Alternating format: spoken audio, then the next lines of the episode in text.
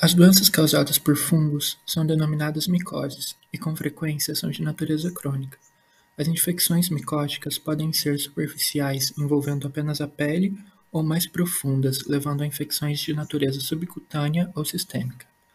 Os fungos são seres eucariotos, com paredes celulares rígidas, cujas suas membranas celulares contêm ergosterol, em vez de colesterol como nos mamíferos. Essa característica estrutural é muito útil no direcionamento da ação dos fármacos contra as infecções fúngicas. Os antifúngicos são eficazes contra uma ampla variedade de fungos, como Candida albicans e Histoplasma capsulatum, além de várias cepas de aspergillus.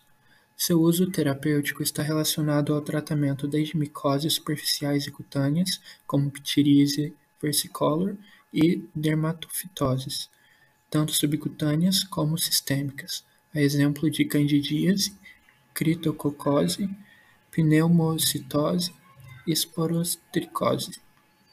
Dentre os mecanismos de ação, os fármacos de infecções subcutâneas e sistêmicas agem se ligando ao ergosterol, presente na membrana plasmática das células fúngicas e formando pequenos poros na membrana.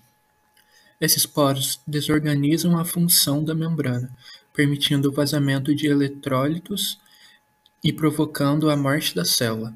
Há também os fármacos cuja ação ocorre por meio de enzimas que são introduzidas na célula e interrompem a síntese de ácido nucleico e de proteínas.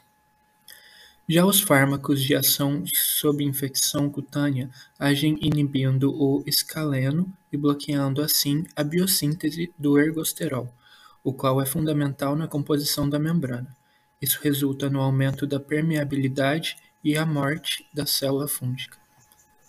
Alguns efeitos adversos podem ser febre, calafrios, lesão renal, hipotensão e anemia. Vale ressaltar que os antifúngicos de atuação subcutânea ou sistêmica, como anfotericina B, podem ser administrados em formulações lipídicas a fim de reduzir alguns efeitos adversos